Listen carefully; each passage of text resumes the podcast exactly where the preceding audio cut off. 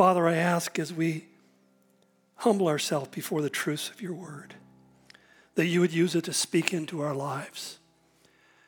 That God, that we might be those who hear, who pay attention to what you say and put it into practice. Grant us that grace, Father, we pray in Jesus' name. Amen. You may be seated. Today I'm starting a something is kind of an annual thing here of what the world's coming to series, and this one is uh, probably going to last about 12 weeks.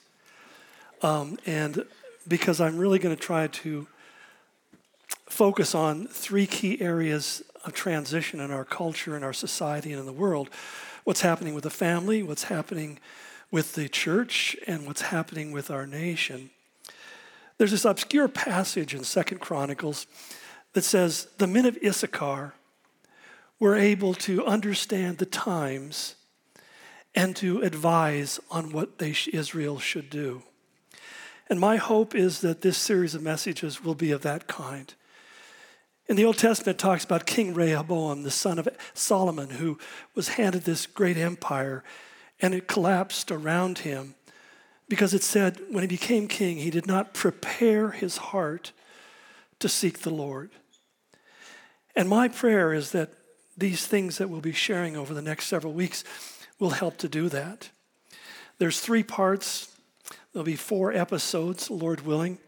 Of course, you know the old saying that if a pastor wakes up in the winter and sees his shadow, there's six more messages in the series. So,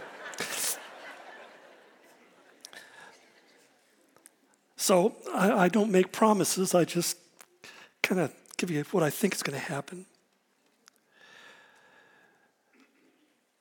But this first message I want to begin with, I've entitled Foundations Matter.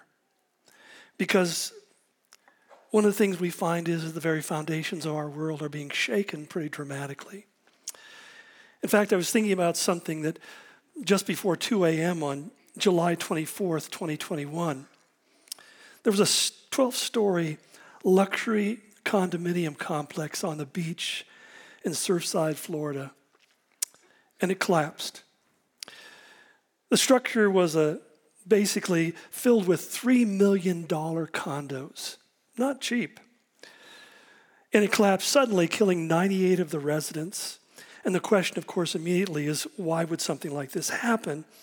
How did a building that was designed to withstand a C5 category hurricane suddenly just crumbled to the ground for no observable cause?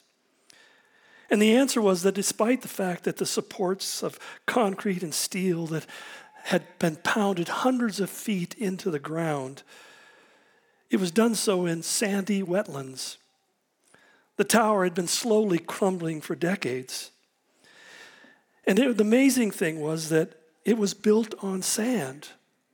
Now, just from reading Jesus' comments, we understand that builders have understood this problem for centuries, millennia, that if you have a faulty foundation, there will be structural failure. And it may not come all of a sudden, it may come incrementally until it comes all of a sudden. But you see, the bigger the structure, the greater collapse. And more importantly, it's not only true of buildings, but it's true of everything. It's true of people, it's true of families, it's true of churches, it's true of nations. In fact, as David warned in Psalm 11:3 when he said, "If the foundations are destroyed, what can the righteous do? Still, we have to keep in mind that foundations never fall without warning. There's always a thousand little signs, cracks, fissures. As Solomon said, once he said, it's the little foxes that destroy the vineyard. We don't think about it, but it only takes one fox chewing on the grapes to ruin a whole vine. In a recent poll, it was found that 70%, 76% of Americans are pretty upset and unhappy with the state of their lives right now. I mean, as we listen to the news reports of the obvious widening cracks in our foundation, nationally and culturally, we find crime and drugs, injustice, corruption, addiction, the cost of living, the first time in decades, the shortening of lifespan. People are not living as long. Our borders are overflowing with drugs and fentanyl and all sorts of interesting characters. And then on top of it all, if that wasn't enough, we have Chinese balloons. And I was puzzled when I was following the report that why it stopped over Montana. It avoided Olympia, it avoided Washington, D.C., and I realized it was seeking to gather intelligence.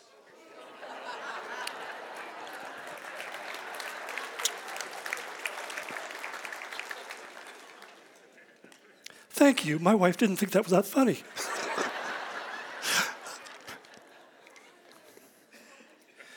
but you see, these reports sound increasingly apocalyptic. They sound like something that Jesus would have said. For example, in Luke 21, when he said, There will be signs in the sun and the moon and the stars. I wonder if that includes UFOs or Chinese surveillance balloons. He said, On earth, nations will be in anguish and in perplexity, and the roaring and the tossing of the sea. There'll, in other words, hurricanes, cyclones, cold and hot cyclones. I didn't even know that was possible. Tornadoes and flooding. And of course, it is all unprecedented because we've never had flooding like this for five years. But then it says this men will faint from terror.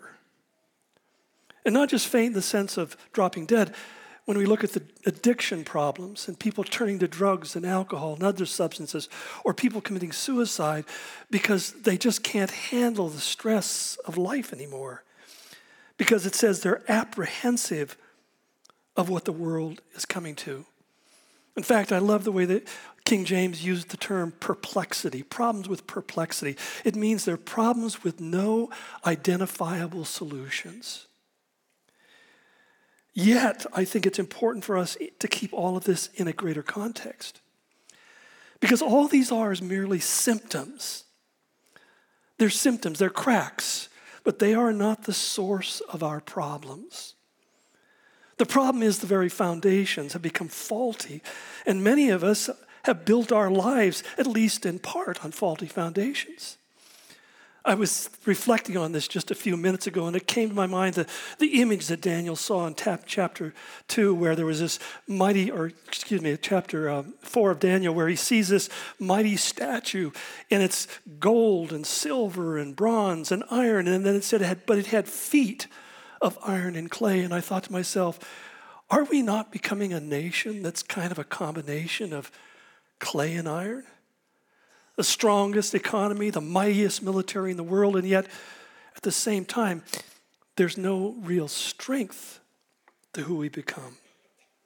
You see, no matter how much political, military, and economic plaster you use to cover up the cracks or put on a new coat of paints, the cracks will just get bigger and they will get deeper. And that's always what happens. And it will eventually give away. Ironically, prosperity has been our undoing. As our nation, even our churches and families have prospered, we've leveraged our future onto a foundation of philosophical mud. As John Glubb, in his seminal work, seminal work the, the Fate of Empires, discovered from his years of research on the rise and fall of great nations, made the following comment, summary comment of his observations. He said, The direction in which wealth injures a nation is a moral one. Money replaces honor as the objective of the best young men. Imperceptibly, it silences the voice of duty. The ambition of the young man is no longer fame, honor, or service, but cash. Students no longer attend college to acquire learning and virtue, but rather those qualifications which will enable them to grow rich. Indeed, the change might be summarized as being from service to selfishness. The nation no longer interested in glory or duty, only in retaining its wealth and its luxury. It's strikingly like the description that Paul gave of the society wide sociopathic pathology that would mark the cultures, the society of the last days. He wrote to Timothy in the third chapter of his second letter. He said, In those days, he said, people will be lovers of themselves, lovers of money. They'll be boastful and proud and abusive, disobedient to their parents, ungrateful, unholy, without love, unforgiving, slanderous, without self control, brutal, not lovers of good, treacherous, rash, conceited. And then finally, he says, lovers of pleasure rather than lovers of God. And yet, he said they will have a form of godliness, but deny its power. They'll have a form of godliness. They will be religious, but they won't be dynamically spiritually. In fact, the New Living Translation rendered it this way it says, They will act religious, but they will reject the power that could make them godly. They will act religious, but they will reject the power that could make them godly. You see, mankind has always been troubled by pride and greed. It took me years to completely overcome those things. Honey, please be quiet. In some ages, and for short periods of time, the moral and the legal systems have been able to keep it to some degree in check.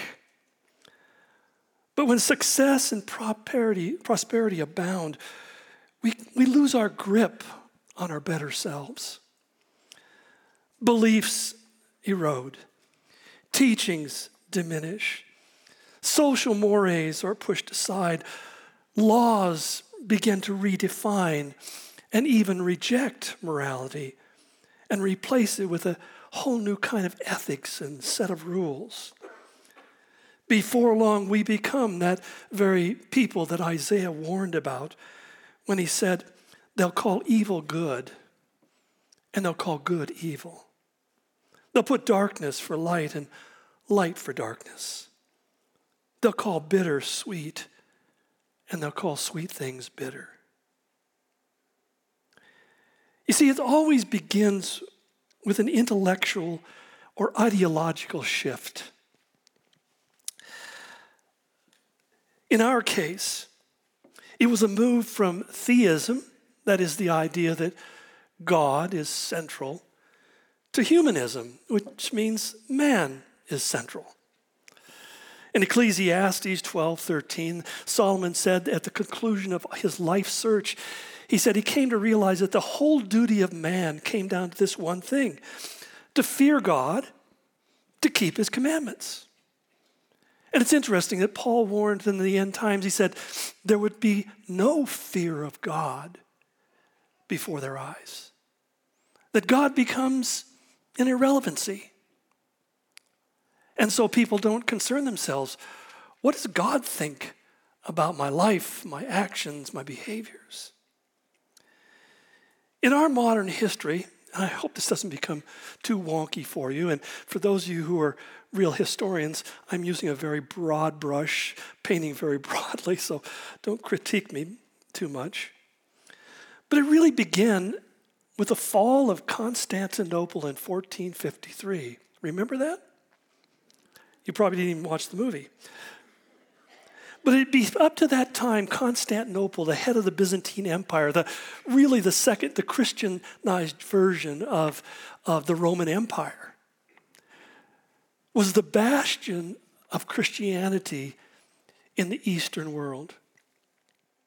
There were more Christians in places like Syria and, and, uh, and uh, Iraq and, and the, Egypt than there were in Europe. But they were overthrown in the height of their wealth and prosperity and power by the, by the Muslims. And as Christians fled to Europe, they carried a trove of ancient documents. Many of them became central to the text of our New and Old Testament translations today. But they brought with them not only biblical literature, but also secular literature. It introduced into the European intellectual world a whole set of documents that was new to them with ideas from people like Plato and Aristotle and Socrates and Pythagoras and on and on it went. And they began to realize that there are these ancient writings that are different from the Bible. In fact, they kind of say something completely different about the reality of the world than the Bible describes it.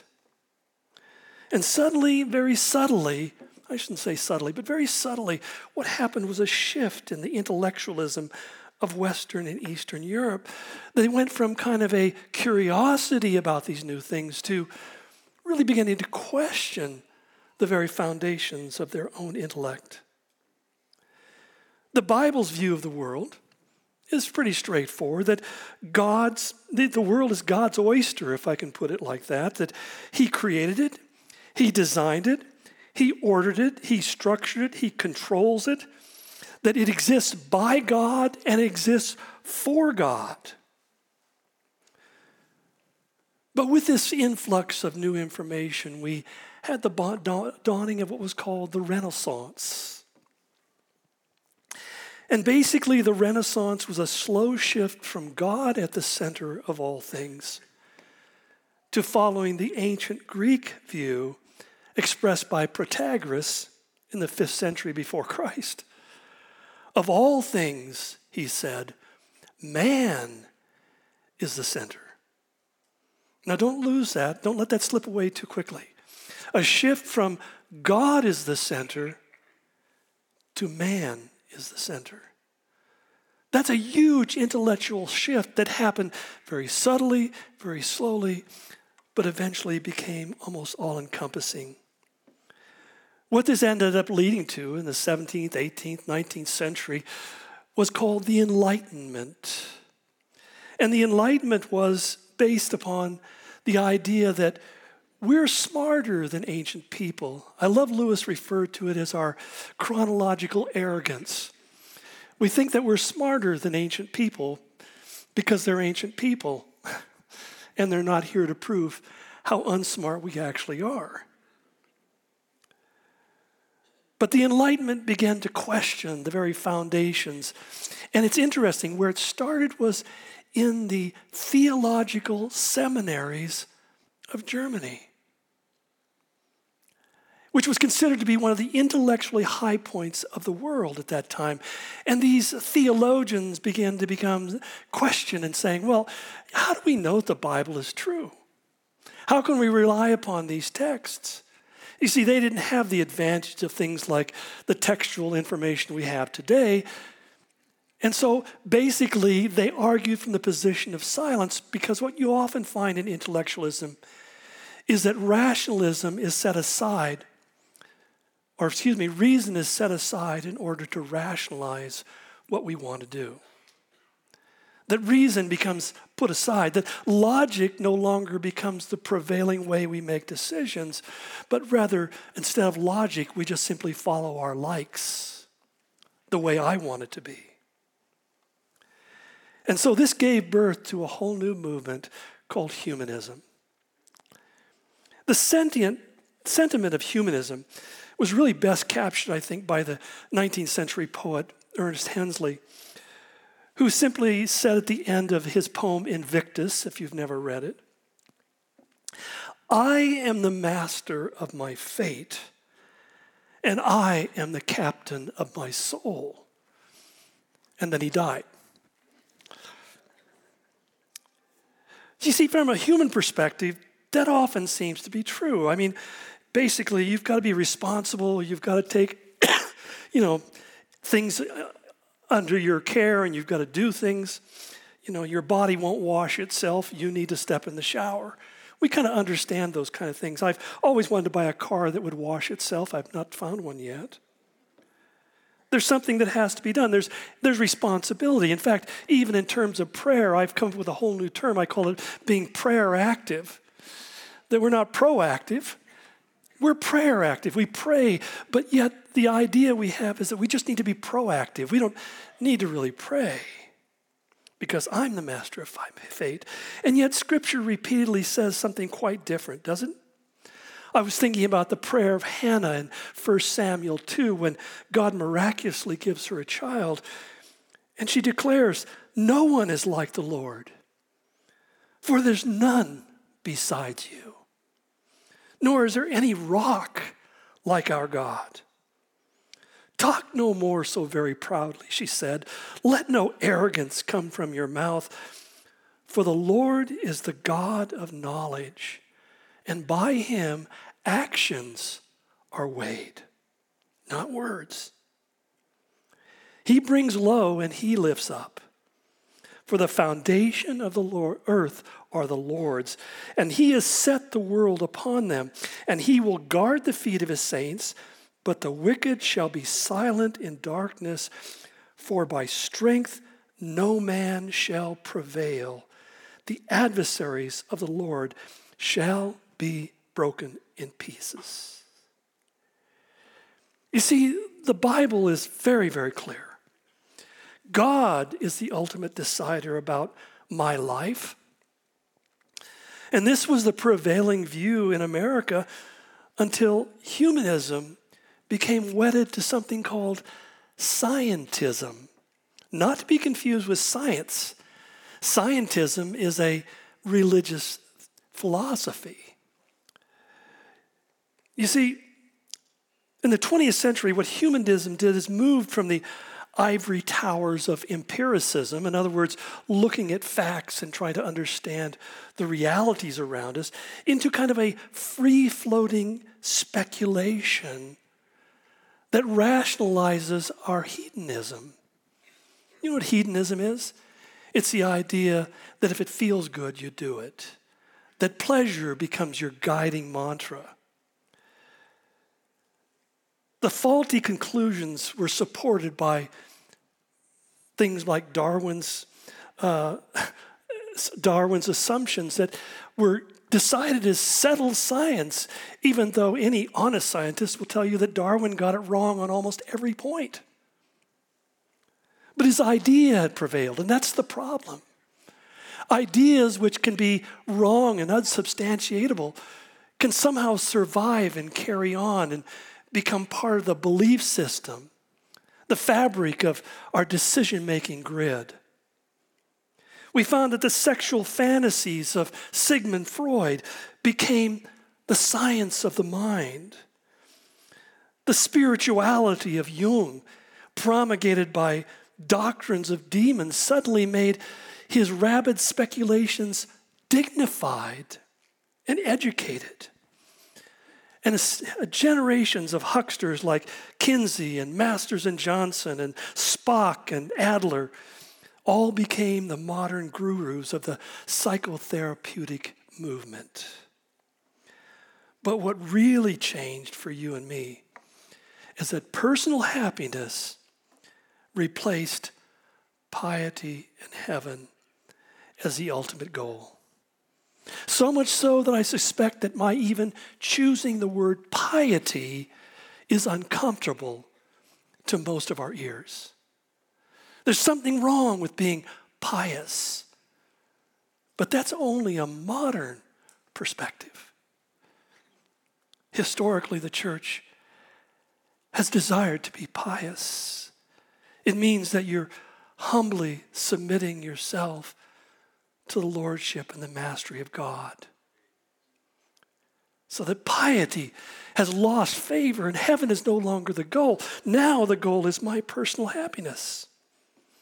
But what has it done for us? Rather than simplifying life, our life has become mystifying. And the answer is very simple. We're caught between trying to serve two masters. There's a double mindedness in our way of looking at everything. We, we want what we want, and we also want what God wants. And we can't decide which one is going to prevail from situation to situation. So we live rather than with a biblical ethic, we live with a situational ethic. In the end, what this has done, as Stephen Turner so well understood in his, his great poem called Creed, it has led us to nonsense. Bear with me as I, I read this poem. It's one of my favorite. And I think it's probably one of the most exact diagnosis of the problems of our time. He says, We believe in Marx, Freud, and Darwin. We believe that everything is okay as long as you don't hurt anyone. To the best of your definition of hurt and the best of your definition of knowledge. We believe in sex before, during, and after marriage. We believe in the therapy of sin. We believe that adultery is fun. We believe that sodomy is okay. We believe that taboos are taboo. We believe that everything gets better despite evidence to the contrary. But the evidence must be investigated, and you can prove anything with evidence. We believe there's something in horoscopes, UFOs, bent spoons. We believe Jesus was a good man, just like Buddha, Muhammad, and ourselves. He was a good moral teacher, although we think some of his good morals were bad. We believe that all religions are basically the same, at least the one we've read. They all believe in love and goodness. The, they only differ on small matters like creation, sin, heaven, hell, God, and salvation. Other than that, they're exactly the same. We believe that after death comes the nothing. Because when we ask the dead what happens, they say nothing. And if death is not the end, if the dead have lied, then it's compulsory heaven for all except for Hitler, Stalin, and Genghis Khan. We believe in Masters and Johnson. What's selected is average, what is average is normal, what's normal is good, no matter how abnormal. We believe that man is essentially good, it's only his behavior that lets him down. And this is the fault of society, and society is the fault of conditions, and conditions are the fault of society. But it's this last phrase, I think, that encapsulates it. You can follow it on the screen. We believe that each man must find the truth that is right for him. Reality will adapt accordingly. The universe will readjust. History will alter. We believe that there is no absolute truth except the truth that there is no absolute truth.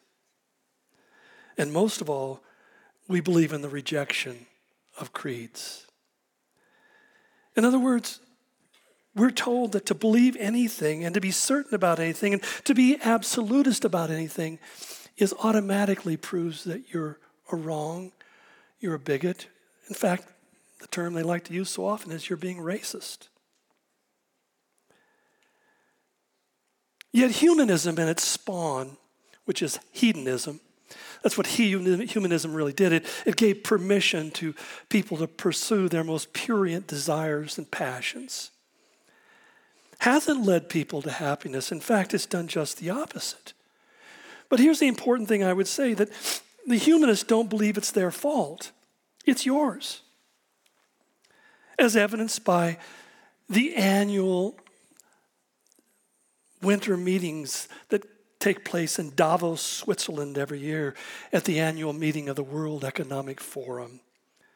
What a misleading name. They often offer us plans and pronouncements. As they dine on foie gras and pork bellies, they tell us that we should start eating cricket dust. Seriously, that's we should replace protein with crickets.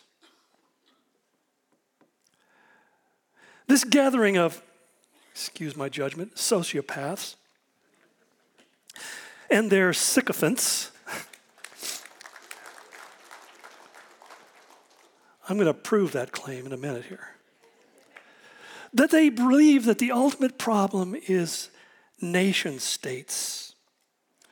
That, in other words, the social and economic inequity that are created by nation states, especially the ones that are successful, like the United States, are really the problem and have to be undone. They very openly have stated that their goals for the 20th century is the end of America. I mean, they're not hiding it at all. They come right out and say it in plain black and white. They say they call for an end of personal property. Then in the future, they said, You will own nothing. You'll just rent everything. Well, I kind of think we're halfway there already. But it goes on and on. I, I just don't have time to, to go into the detail. but their proposal is the ends of nations, which is really why our borders are wide open. Because the current administration is in lockstep with the philosophies of the World Economic Forum, which was proven by the fact of how many of our State Department and, and White House people showed up at this latest forum and have been regular attendees. Even our FBI director was there lecturing. Hmm. But basically, they have a goal that they're very clearly stating it's one world of global government which controls the economy and replaces all other religions with what they call techno religion. I'll explain, let, in fact, I'll let them explain in depth what techno religion is. There's a guy by the name of Yuval Noah Harari. Strange name, he's a Jewish Israeli. Um, he has a couple of doctorates, one from Hebrew University, another uh, from uh, Jesus College in Oxford. Interesting. But he is a, the most ardent and vocal proponent of humanism, as well as the right hand man of the founder and president of the World Economic Forum, a guy by the name of Klaus Schwab. He is the principal brain trust and the architect of the Great Reset, the Build Back Better. And it's interesting in interviews how he's explained his perspective on the world that you and I live in and where the future lies. I quote For thousands of years, humans believed that authority came from the gods. Then, during the modern era, humanism gradually shifted authority from deities to people. Everything that was promised by religions, happiness, justice, and even eternal life, will be experienced here with the help of technology and not afterlife. I believe that the future belongs to the technological religions.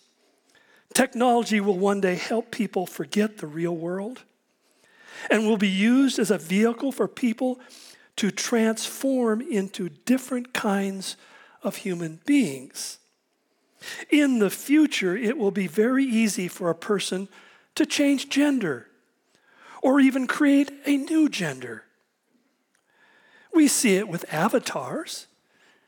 In other words, that's something we'll talk about how there are actually some churches that are going completely online and you can pick your avatar to go to church for you and join your home group online.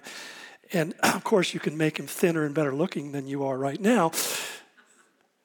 There's artificial interaction. I mean, anyway, it's pretty spooky, but we'll, have, we'll get into that in the future. But he goes on to say in 30 to 40 years, there will be a 3D life that will be more exciting than this life in the real world.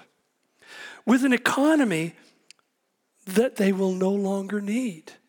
You won't need to work. You won't need a job. You won't need an economy. In such a case, I do not believe that the sexes, as we know them now and for thousands of years, will remain the same. Now, I don't know if the fact that he is gay has any influence on how he views that. I'm just guessing. But in the meantime, he goes on to explain we should keep people happy with drugs and computer games.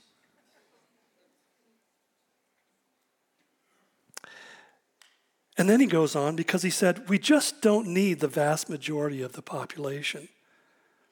The future is about developing more and more sophisticated technology like artificial intelligence and bioengineering. Most people don't contribute anything to that. These technologies increasingly will make people redundant. It will make it possible to replace people. In fact, he says that basically we already have 4 billion too many people and we need to pare that down. Now, unless you think this guy is some kind of whack job, which he may be, I would go with demon possessed or something like that. But whether you just think he's crazy, you have to notice who's listening to him. As I said just three weeks ago, nearly 3,000 of the wealthiest and most powerful, influential people in the world gathered in Davos to listen to lectures and to sit into workshops and discussions about how, as Klaus Schwab says, we can plan for a better world. A better world and a brave new world that's controlled and run by them. They included heads of states of every major industrialized and technologically advanced country in the world. 27 US senators, congressmen, State Department officials, White House officials, some of the closest advisors, Samantha Powers was there as well, along with FBI Director Christopher Wray. Conspicuously missing was Donald Trump. Um, must have been oversight. But every international banking financial concern in the world, the big ones, the ones that control the world economy, they were all there participating as well. We talk about later on about things like ESG and where that whole idea that you can't borrow money unless you're environmentally sensitive and so forth. It's coming out of this. These are where these ideas are coming from. Almost every major global corporation, whether you're talking about Mobil oil or technologies, Apple, Amazon, Google, are all there. Every media organization is there. And they even had some formerly important persons like Al Gore and Tony Blair still trying to matter. Well, unfortunately, my time is just about expired. And I want to continue in this next week because there's so much more to say. But me close with a comment, a scripture, and a question. First, it is the traditional family, according to the Bible, that is the foundation upon which civilized society is built. And we'll dig into that deeper as we go on. I, I'll, I will give you the research that validates that fact. Even President Obama admitted that when he was in office. But they are also the primary target of people who want a brave new world. The family has to be changed.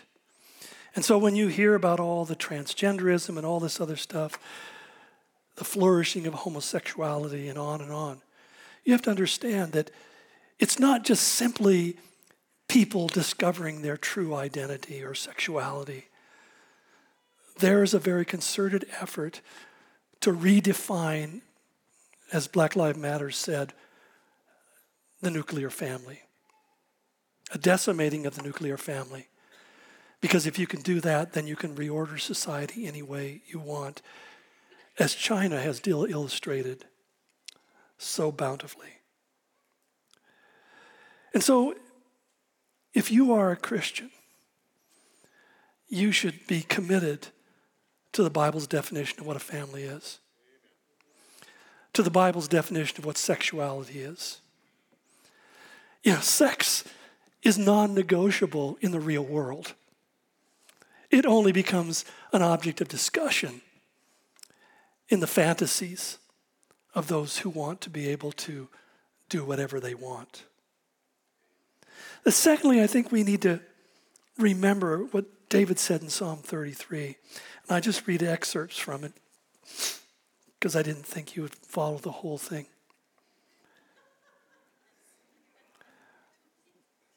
But David said, For the word of the Lord is right. You know, we have to be foursquare on that, friends. We have to come to a conclusion that we're going to believe it's true and follow it or not. Because Jesus said, if you're lukewarm, if you're caught between two opinions, you know, you're really not good for anything except mumbling. He goes on, he says, all his works are done in truth. By the word of the Lord, the heavens were made. And let all the earth fear the Lord. In other words, it's his world and his rules, not yours.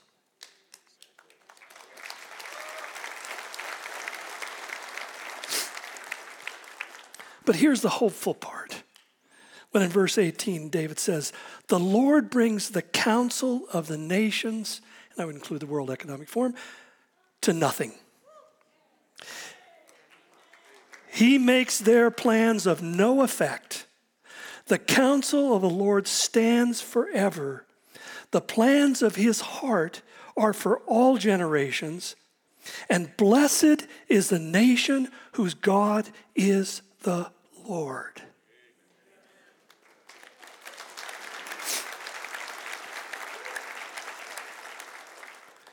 Behold, the eye of the Lord is on those who fear him, on those who hope in his mercy.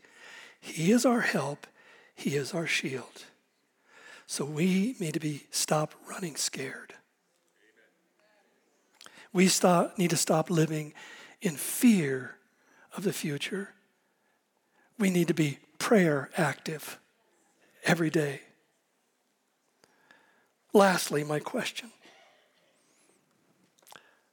What is the foundation that your life is built upon? I mean, has your life, Christian, become an admixture of iron and clay? I believe this about what God says, but I, I don't know about that part. And and I, I know that God should control this, but I, I don't want to let go control of this part of my life. And most of us struggle with that. And it's understandable. It doesn't make you weird or abnormal, especially when we live in a world where we are flooded with disinformation.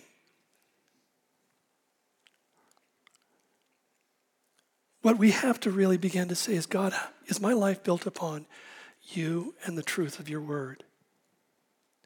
You see, Christian, if you don't read the Bible, you won't know the Bible. You won't know the Bible by coming to listening to me or anybody else like me. If you don't read the Bible for yourself, you will not know the Bible. And if you will not know if you don't know the Bible, you will not live like the Bible says you should. It's that simple formulation. And the danger is in our technological age, our digitized age, that we start allowing AI to process our information. We live in this soundbite world of little snippets on Instagram that say, Have a happy day.